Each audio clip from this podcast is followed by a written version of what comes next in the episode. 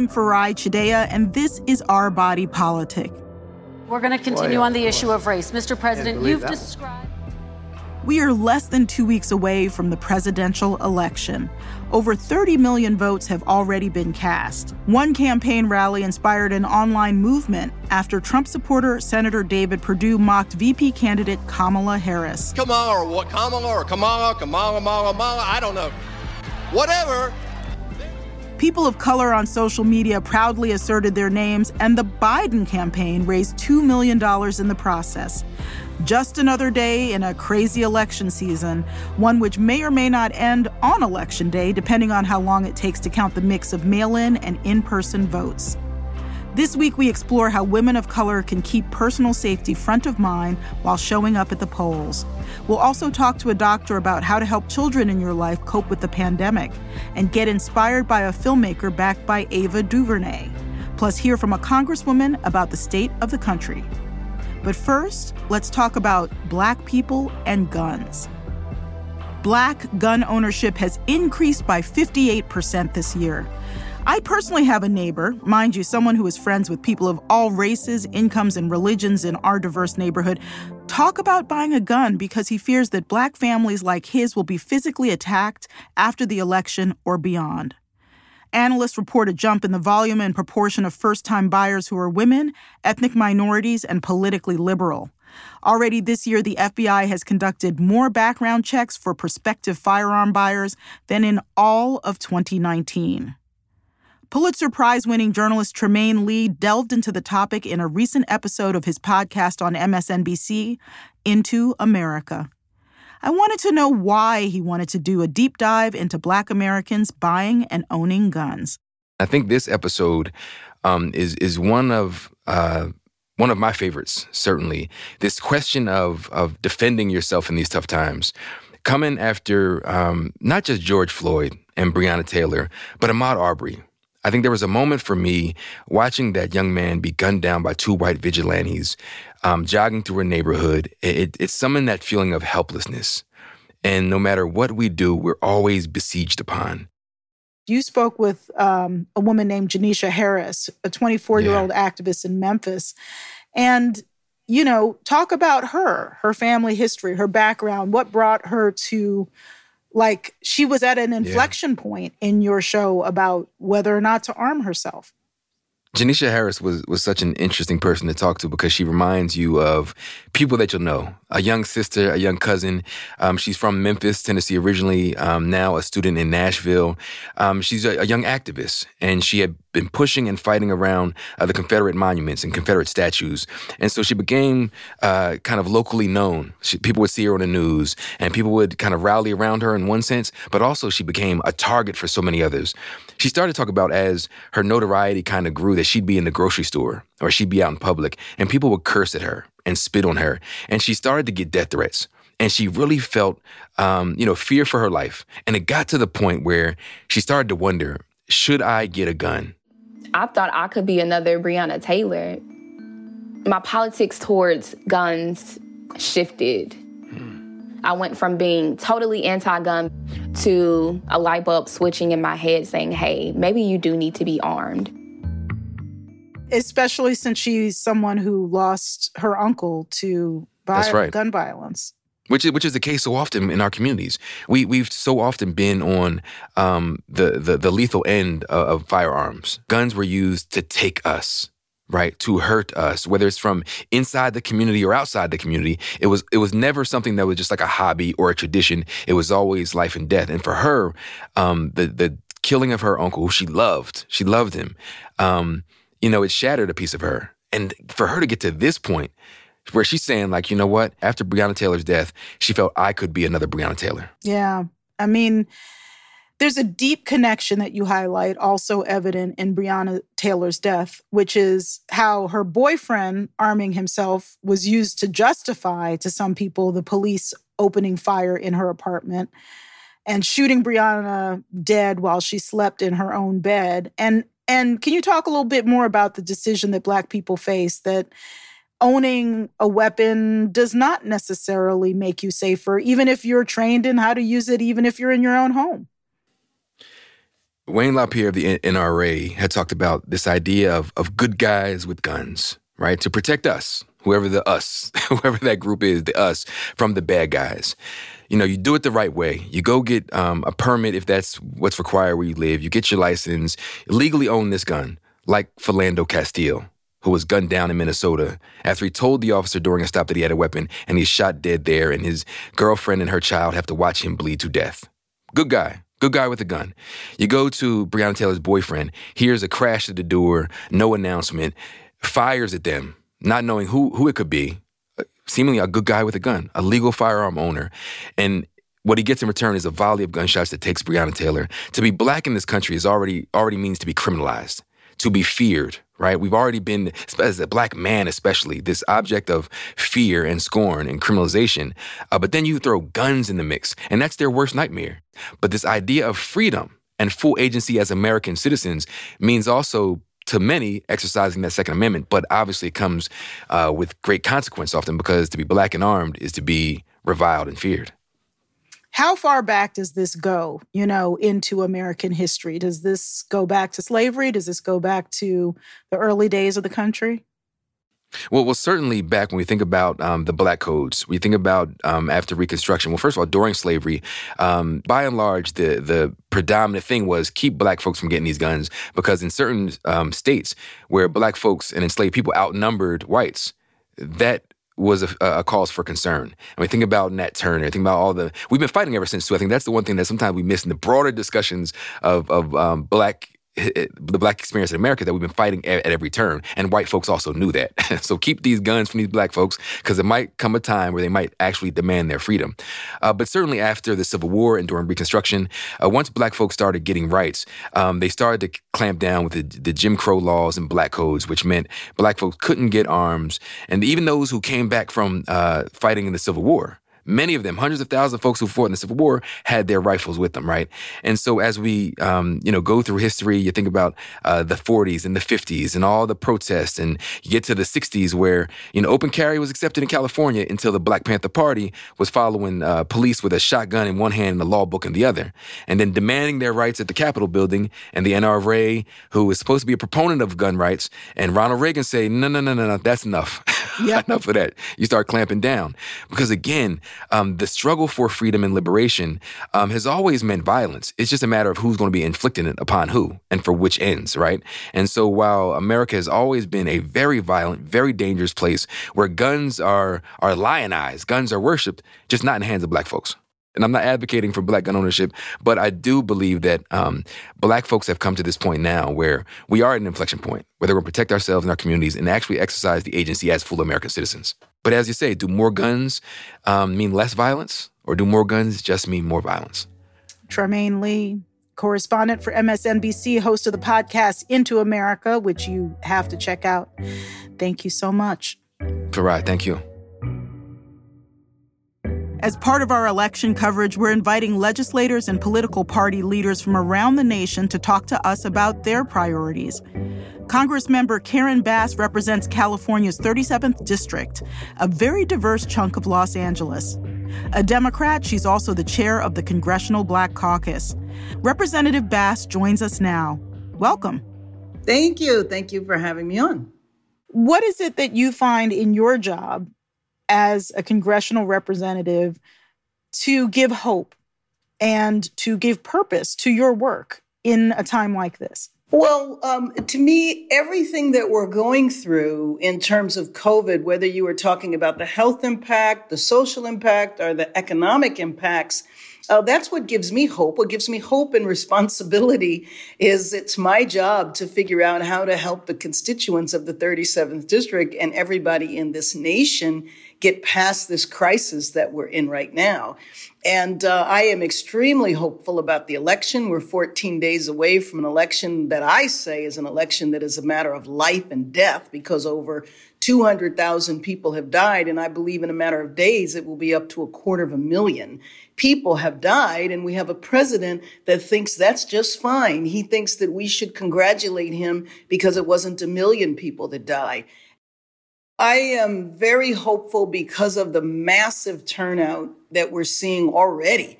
and that people really understand that election day is not November 3rd. That's when the election ends. Election day is now in most states. And so in those states where people are eligible to vote early, they need to do that. And people have taken that and they, they understand it. And that's why they're out now. And that to me is so encouraging. It's turnout of historic proportions. Now, although the polls certainly are leaning in the direction of the Biden Harris ticket, we all know polling is flawed. However, voter suppression, which we've talked a lot about on this show, is widespread and proven. What does it say about the stakes in this election? I am very concerned about voter suppression. But what we're seeing around the country, which is so encouraging to me, is everybody understands voter suppression is a concern. People do understand that their health is a concern. And that's why we're seeing the historic turnout. So I think the, the overt, extreme ways that the Republicans have gone out trying to suppress the vote has actually energized the vote. And I'm very, very um, excited about that. Last question. What is the most important thing that you think America needs to accomplish after the next election? We are in a time of turmoil on so many levels. Without question, the most important thing that we need to accomplish is overcoming and getting control of COVID. No question.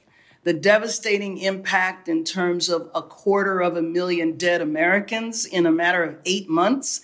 I, I'm, I'm worried that people have accepted it and they're not shocked and outraged and mortified by the fact that we lost a quarter of a, mil- a million people. We've normalized it uh, the devastation to the economy, the devastating social and psychological consequences of being, um, you know, held up in your home, the achievement gap that already existed that will be huge between communities of color and white students. Uh, that, beyond a doubt, is the most important thing for us to get a hold of. Representative Bass, thank you so much for joining us. Thank you. That was Congresswoman Karen Bass. You're listening to Our Body Politic.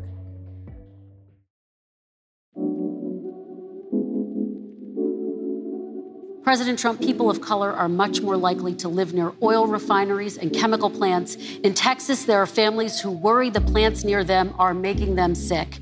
Your administration has rolled back regulations on these kinds of facilities. Why should these families give you another four years in office?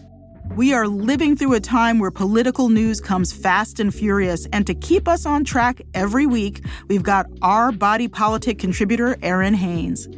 Haynes is editor at large at the 19th News and joins me now for Sipping the Political Tea. Welcome, Errin. Thanks for having me back.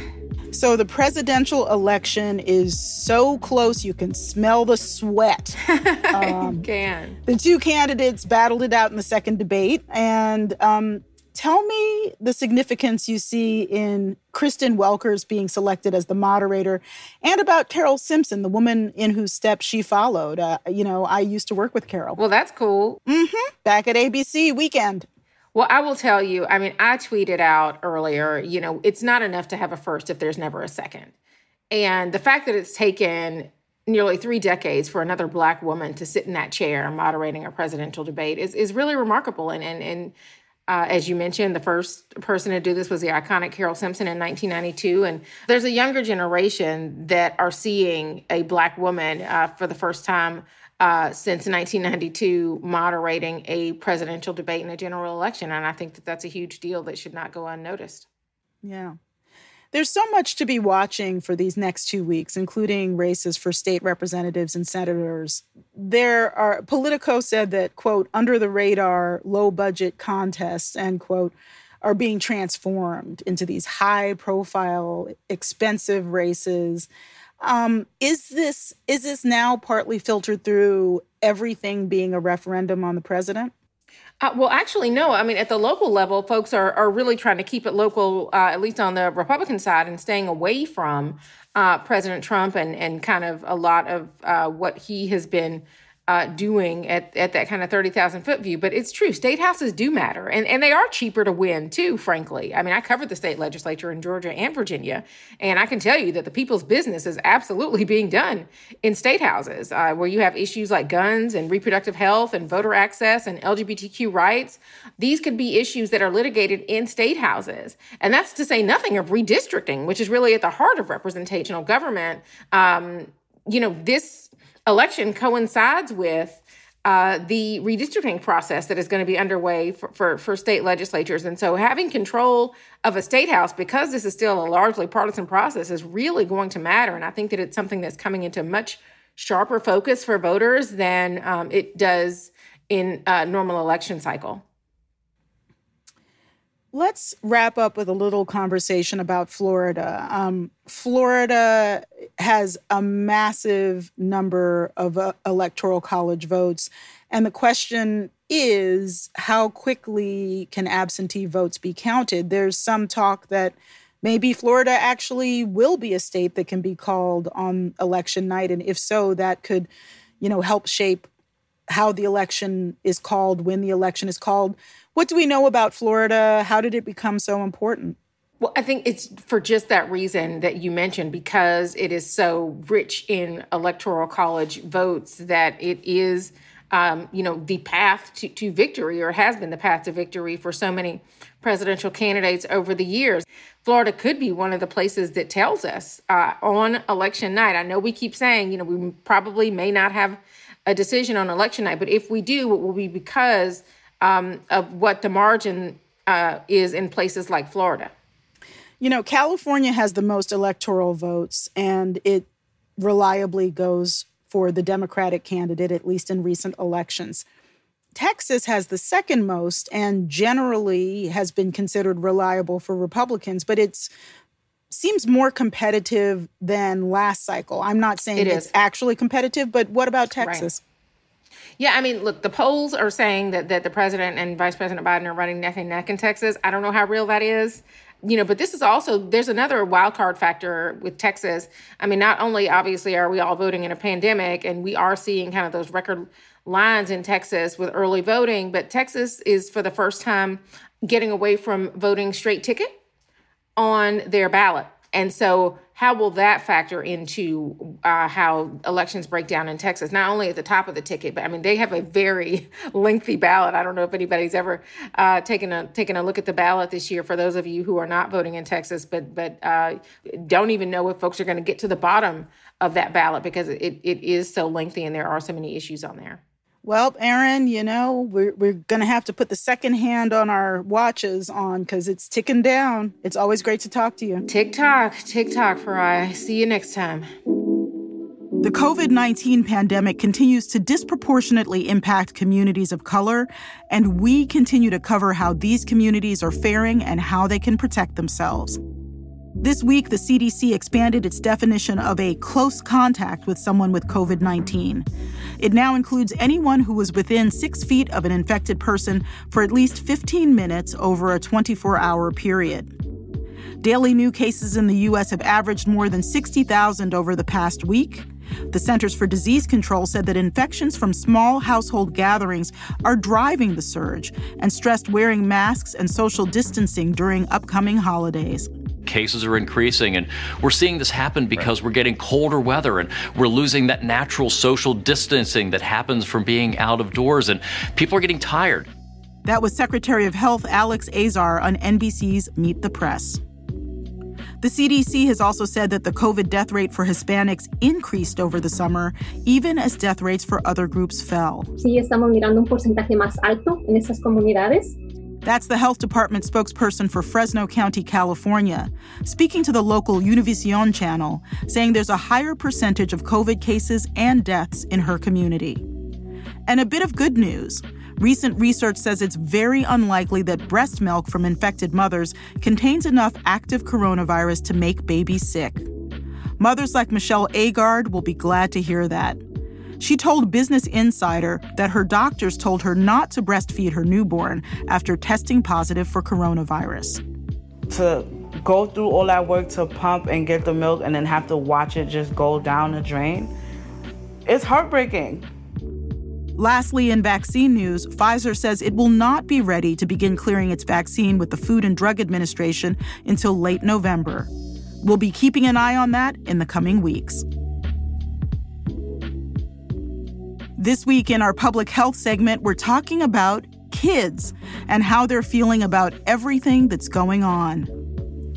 Pretty sad because the pandemic forces you to stay in your house and there's not a lot, there's not a lot of things to do outside sad because I wanted to go to school and I wanted to see my friends.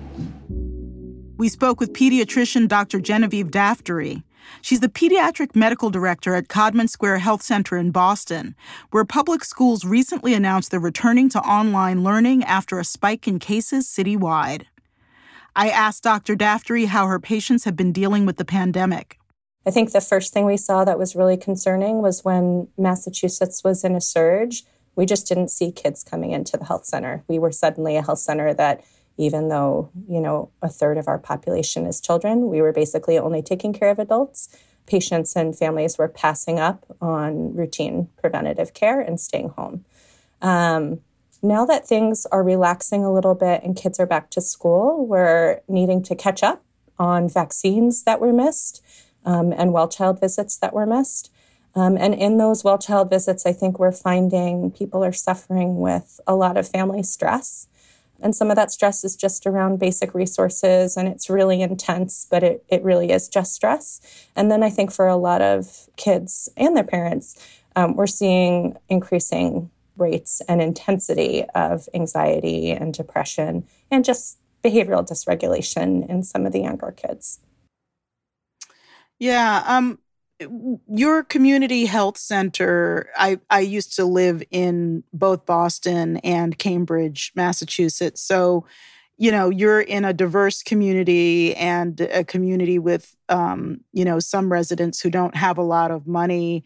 So how does the pandemic affect community health centers across the country that are like yours including your own so I think one thing is it's calling upon um, some of what we do really well, um, which is recognize and then respond to a lot of the social determinants of health. And right now, those big ones have been housing and food access and employment. So um, as we have seen families either um, lose work or have hours scaled back, or choose to step away from work because of competing demands of taking care of children who aren't able to be in school. That has led to just deepening of some of the poverty related things that we help families with. Are you learning a bit about the social and emotional impacts on kids from this era? What we're hearing from families and from kids directly is that they feel really isolated, um, and that's that's intentional in some way. We're asking them to be physically isolated to protect themselves, to protect people in their communities. And I think what's really hard is to figure out the ways to be physically isolated while not being socially isolated you know, kids of different ages use different tools for that. Families with different means end up being able to use different tools for that. Um, and it, it is it is really important because I think we're seeing um, you know kids expressing loneliness a lot more, expressing boredom a lot more. So I think we're just hearing about that a lot more as children are spending less time with other children, certainly in person, and then sometimes really struggling to find meaningful ways to do that using tools like virtual tools. I live in a predominantly Black, um, mixed income, and mixed race community. And there's a playground like a couple blocks from my house, and you'll see kids of different races and ages running around and wearing their masks and playing with each other and the adults you know sitting out with you know uh, picnic baskets and playing soca music and that's going to disappear at some point unless everyone's wearing a snowsuit so what can people do in the winter what can parents do specifically to keep children physically and mentally healthy Yeah, this is really tough. And we're talking about it a lot in clinic. It's obviously really cold up here in Boston in general. Um, and we're trying to, we're starting to see those trends. So, I mean, one thing is, I am advocating for everybody to buy a bunch of warm clothing because I think just getting out into the fresh air, even if it's for a walk, even if that playground is snow covered and can't really be used in the same way, is going to be important. And then, you know, I think really thinking through indoors what are the ways that you can move around inside your house? Um, I think a lot of families have already started to get um, familiar with some of the cool apps that are out there, you know, websites that they can go to, like Go Noodle and others. And schools are doing a really good job of prioritizing some of that. Playing music inside and dancing, thinking about recreating space um, in homes to just allow for movement, I think will be important and then maintaining those social connections. And it will likely be largely virtual in order to keep everybody safe because we can't bring everyone indoors together. Well, Dr. Daftary, thank you so much for joining us. Thanks so much for having me. That was Dr. Genevieve Daftary, Pediatric Medical Director at the Codman Square Health Center in Boston. We know how important it is to make your voice heard by voting, and we want to make sure you feel safe doing so.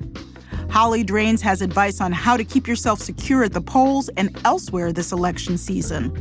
Drains is founder and CEO of Elite Strategy Global Incorporated in Arlington, Virginia. She's also a former Secret Service agent who served on Presidential Protective Detail for President Obama, an experience she says was like no other.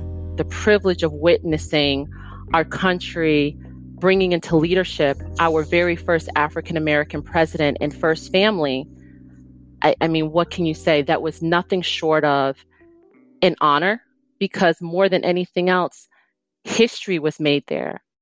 Holly, thanks for joining us. Thank you so much for having me, Fry. It's a pleasure to be here. So, we brought you on to help us understand how to stay safe this coming month as we go to public places with lots of people, including polling locations, rallies, or marches for some people. What's the first step towards staying safe in these circumstances, especially if you're a woman of color? I would say first and foremost, obviously, we're still in the midst of a pandemic. So we definitely want to make sure we're exercising all of our very vigilant precautions to reduce the spread of COVID 19. Having said that, I think we have to invest in our own individual personal safety. You know, that requires sometimes some education, right? Because we don't always know what that looks like. And I do the same thing. We go along with our daily routine and sometimes we forget to stop and take a pause. I need to be more mindful of the P's and Q's that are necessary just for good personal safety practices. So a couple of things. When you're going somewhere, if you haven't been there before, do your research, find out where you're going to before you get there. Just educate yourself. Let me take a few minutes to see where I'm going, to see is there a gas station around me? Is my tank full? So if I need to be on the road for a longer period of time, I'm not stranded depending upon the event you're going to, whether it is voting, whether it is going out to meet somebody at an event, is based on your comfort level. If you know I am not someone that is comfortable once the sun goes down, then you find out the hours of operation for what you're trying to do. If it's going to a polling place, recognize there may be lines, so that may extend the hours somewhat. Plan ahead. Take someone with you if they're available, and also tell people where you're going. I don't always do that. I have left the state and I have forgotten to make those notifications. And I have had my loved ones say, Really? Is that what we're doing now? Mm. You know, mm. it takes nothing at all to let people know where you're going. And also, in an emergency, where's my exit? People may laugh at me, but a lot of times I do look at that when I'm out at a restaurant or I'm out at an unfamiliar space. Usually they may be illuminated or they may not be. So, how you enter a space may not be the best and most available opportunity if you need to leave there in an emergency. You can't always prevent something, but what you can do is practice tools that put yourself in the best possible opportunity to succeed in whatever you're being faced with. Yeah, I mean, your your talk about exits reminded me of the days when I used to go out to the club, and those days are over. they, they were over, over before COVID happened, but um, let's you know, just keep it honest. It, it was over for me a long time ago. And let's just be real. You know, we are entering an election season where some people mm-hmm. fear that there might be violence at protests uh, or outside of protests. And there have been tragic circumstances like the one in Kenosha at a Black Lives Matter protest back in August. But if you do perceive yourself to be in a place where people are armed, how do you then process things? Number one, time and distance is what I tell people. Your job is not to engage physically with anyone unless you have no other alternative. It is literally life or death. So if you are somewhere where it is too large, it just has too many people, you're just feeling like, not even that you see anything, I'm just not feeling comfortable, remove yourself. Take yourself out of the situation because what you don't want to do is feel like I'm uncomfortable here. I should remove myself. I don't. And then a situation becomes more involved. And now it becomes that much more difficult for you to extract yourself. If you see something that is of concern to you, then please report it to your local public safety authority for that area. But the goal for you as your personal safety is to remove yourself from that situation at every opportunity, unless literally it is life and death. And then that's a completely separate conversation. That was Holly Drains, CEO of Elite Strategy Global Incorporated. Thank you, Holly. Coming up next. When I heard Donald Trump was running for the presidency, I declared, I started telling anybody who would listen, if this man wins the presidency, I'm out of here. You're listening to Our Body Politic.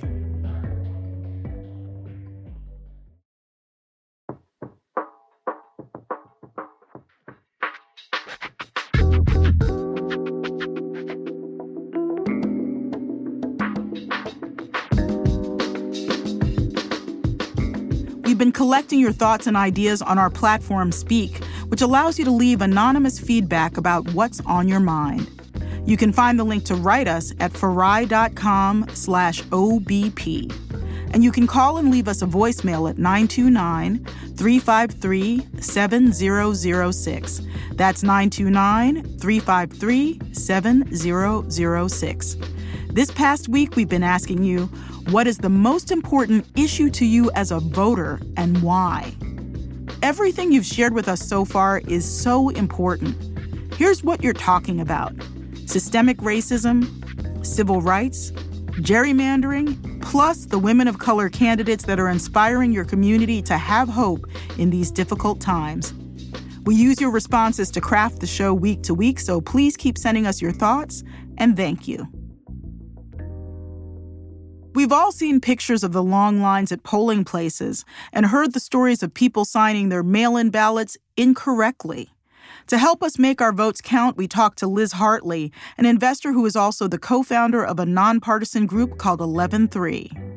And so, what we do is we're focusing on, on a get out the vote strategy um, around voting early and voting in person uh, regardless of whether you had signed up for ab- absentee or registration, um, as well as some protect the vote initiatives uh, to ensure that there's fair electoral due process in every state and every district.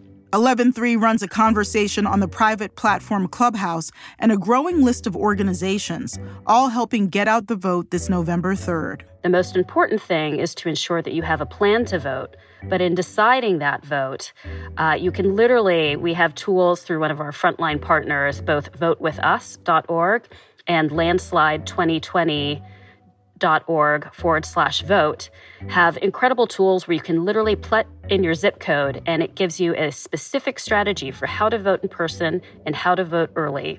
Whatever your situation may be, it will give you the specific strategy that is unique to you. 11.3's mission also includes protecting the vote. One of our partners, which is the Center for New Data, um, is using uh, GPS and mobile phone based information to be able to track critical things like length time and weight and distance traveled for voters coming into election sites. Not surprisingly, um, that data will be very useful, uh, perhaps in the days around the election and following, where there may be issues of voter disenfranchisement or voter suppression if people have to wait in incredibly long lines in particular counties and districts relative to their counterparts or have to travel very far in order to receive it. That data becomes a powerful fact base rather than a set of anecdotes. If you want to connect with 113, visit 113now.com. All of the numbers are spelled out as words 113now.com.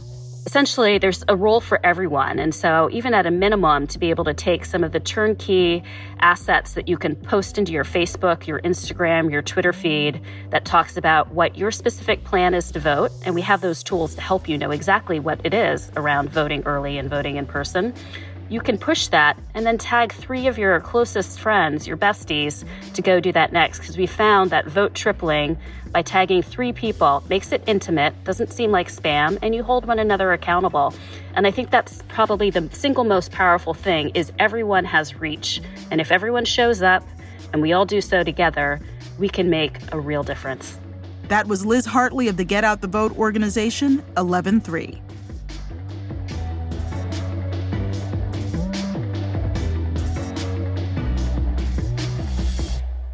Here on Our Body Politic, we bring you women of color who are transforming the world in so many ways, including arts and culture.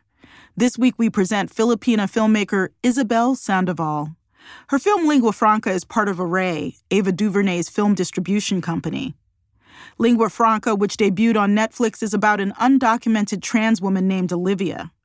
One, Olivia is trying to get legal status in the US, and two, she's getting involved with a man who's going through his own changes. The mood and the atmosphere of my film is really a distillation of how I felt at that time. I started writing Lingua Franca while I was transitioning.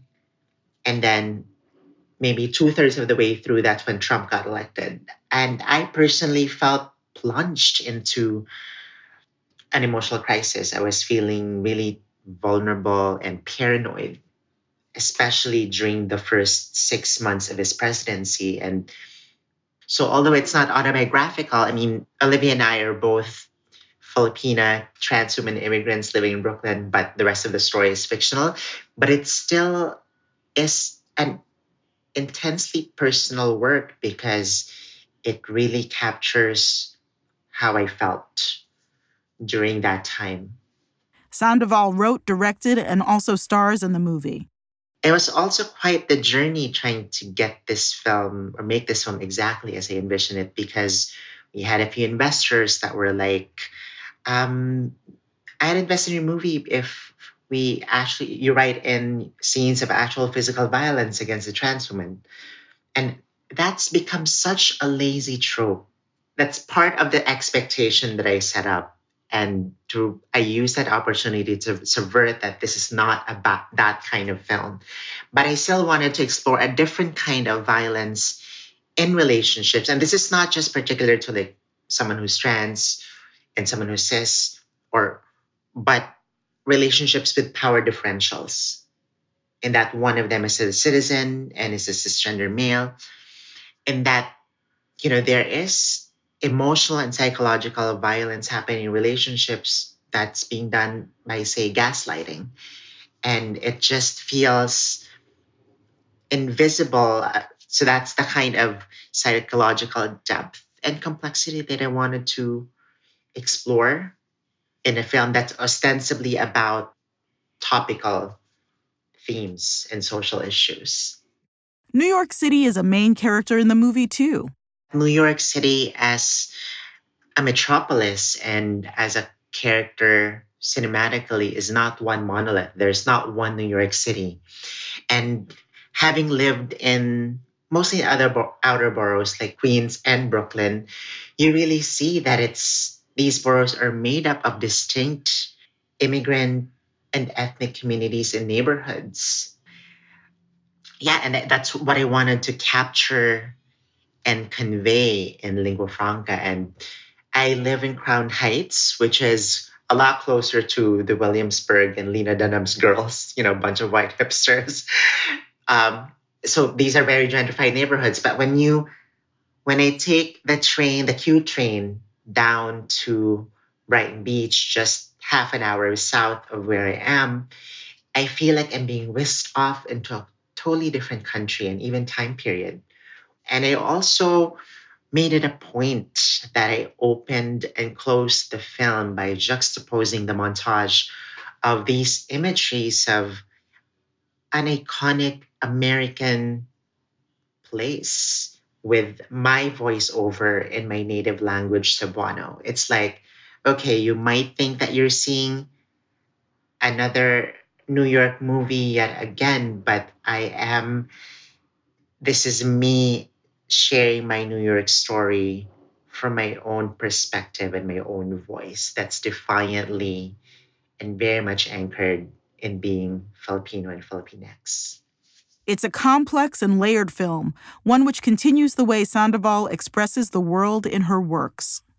Yeah, I've said before that the uh, French filmmaker Jean Cocteau used to say directors and filmmakers make the same movie over and over again over the course of their career, and that we tend to revisit the same themes and conflicts or unresolved issues um, that project themselves subconsciously un- onto our work. And my go to theme in my films have been women who are at some sort of disadvantage or are marginalized in a certain way, who are forced to confront a very private and personal conflict or issue within a fraught socio-political environment or setting. With my second feature, Apparition, it's about cloistered Catholic nuns in a monastery outside Manila who find themselves under siege as the rest of the country is becoming more turbulent because of the threat of the declaration of martial law in the Philippines. And with lingua franca, that's that fixation or that obsession with that theme is very much apparent where this woman is falling in love but also pursuing a path to citizenship as the threat of ICE arrests, deportation is escalating. That was Isabel Sandoval, writer and director of Lingua Franca, now on Netflix. Here's more good news this week from the media and arts world. People, millions of people across the world are standing up to fight against racism. Toy maker Mattel recently released a video on their YouTube channel in which Barbie and a black friend talk openly about racism and white privilege. HBO's wildly popular show Euphoria, starring Zendaya, has announced it will air two special episodes in December to bridge the gap between season one and season two. The Emmy winning show had to halt production due to the pandemic. For those of us who are feeling like we need a little pep talk from a social justice icon, there's a new interactive piece on Angela Davis in the New York Times Style magazine titled The Greats. Davis says she's motivated by the activism she's seeing today and implores people to keep fighting for real change.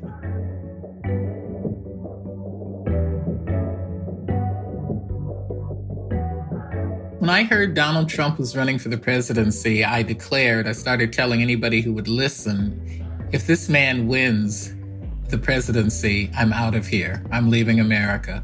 That's author and journalist Audrey Edwards talking about the last time Donald Trump ran for president. That's 2016. Little did she know she'd have to make good on that promise.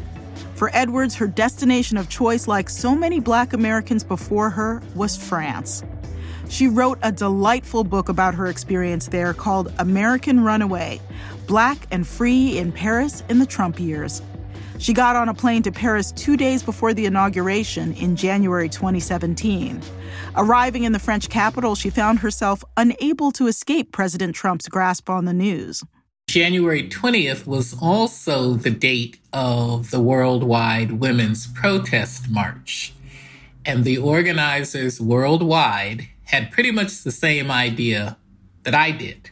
I was determined not to be there they were determined to have a protest march against his ascending, as I put it, to the throne of the American empire.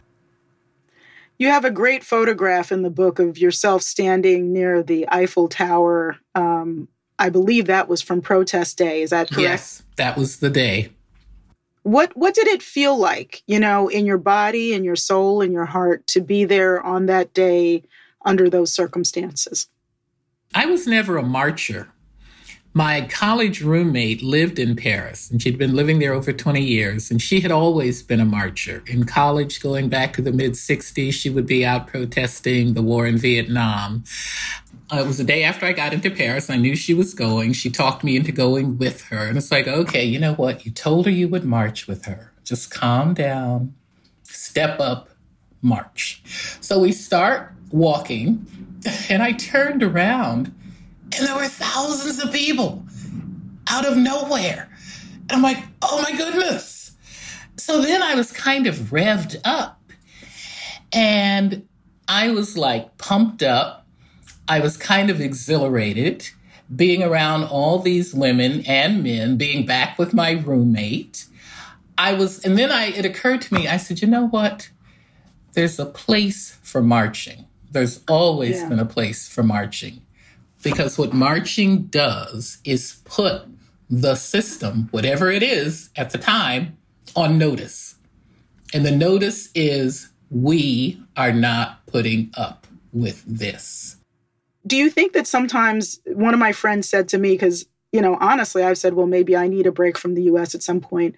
And he said something interesting. He said, sometimes it's okay to trade your problems for someone else's problems. well, you know what I've said, Farai, and I just recently thought about this. You know, white Americans are always not, they do polls and polls about racism in America. And white Americans, the majority, invariably say they don't think racism in America is a problem.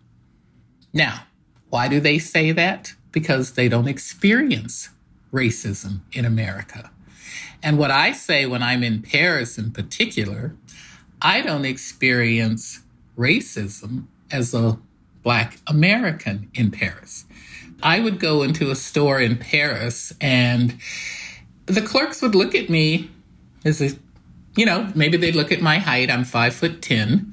Maybe they were looking at my blood red nails. I wore, you know, loud fingernail polish, but I never got the feeling that my color is what they were reacting to. There may be racism directed towards Africans, but I say, what's that got to do with me? And it's pretty much the same attitude that white Americans are not saying quite that directly because they're trying to be politically correct. But what they're really saying when they say they don't think racism is a problem, whether it's John Bolton or a suburban housewife, I don't get treated with disrespect because of my color. So, yeah, you don't think it's a problem.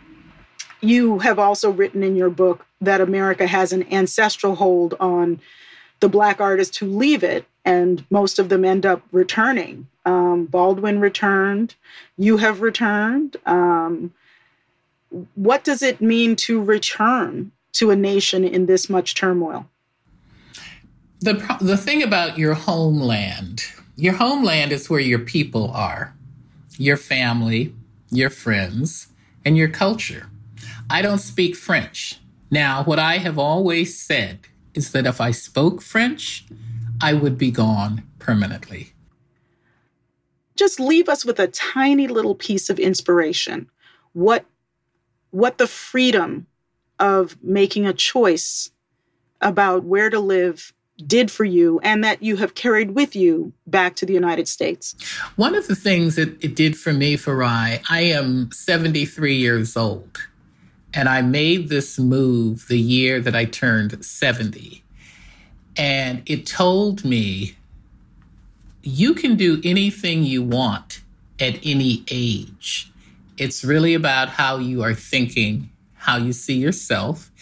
And I have to say, my 70s have been the best years of my life. Audrey Edwards, it has been magnificent having you on. Thank, Thank you, you so much. That was Audrey Edwards. Her book is called American Runaway black and free in Paris in the Trump years.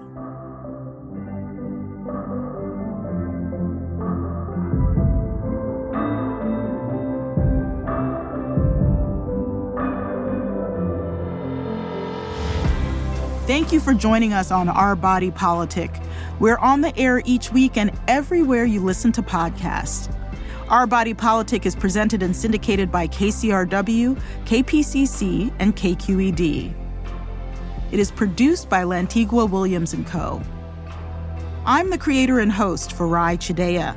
Juleyka Lantigua Williams is executive producer. Paulina Velasco is senior producer. Cedric Wilson is lead producer and mixed this episode.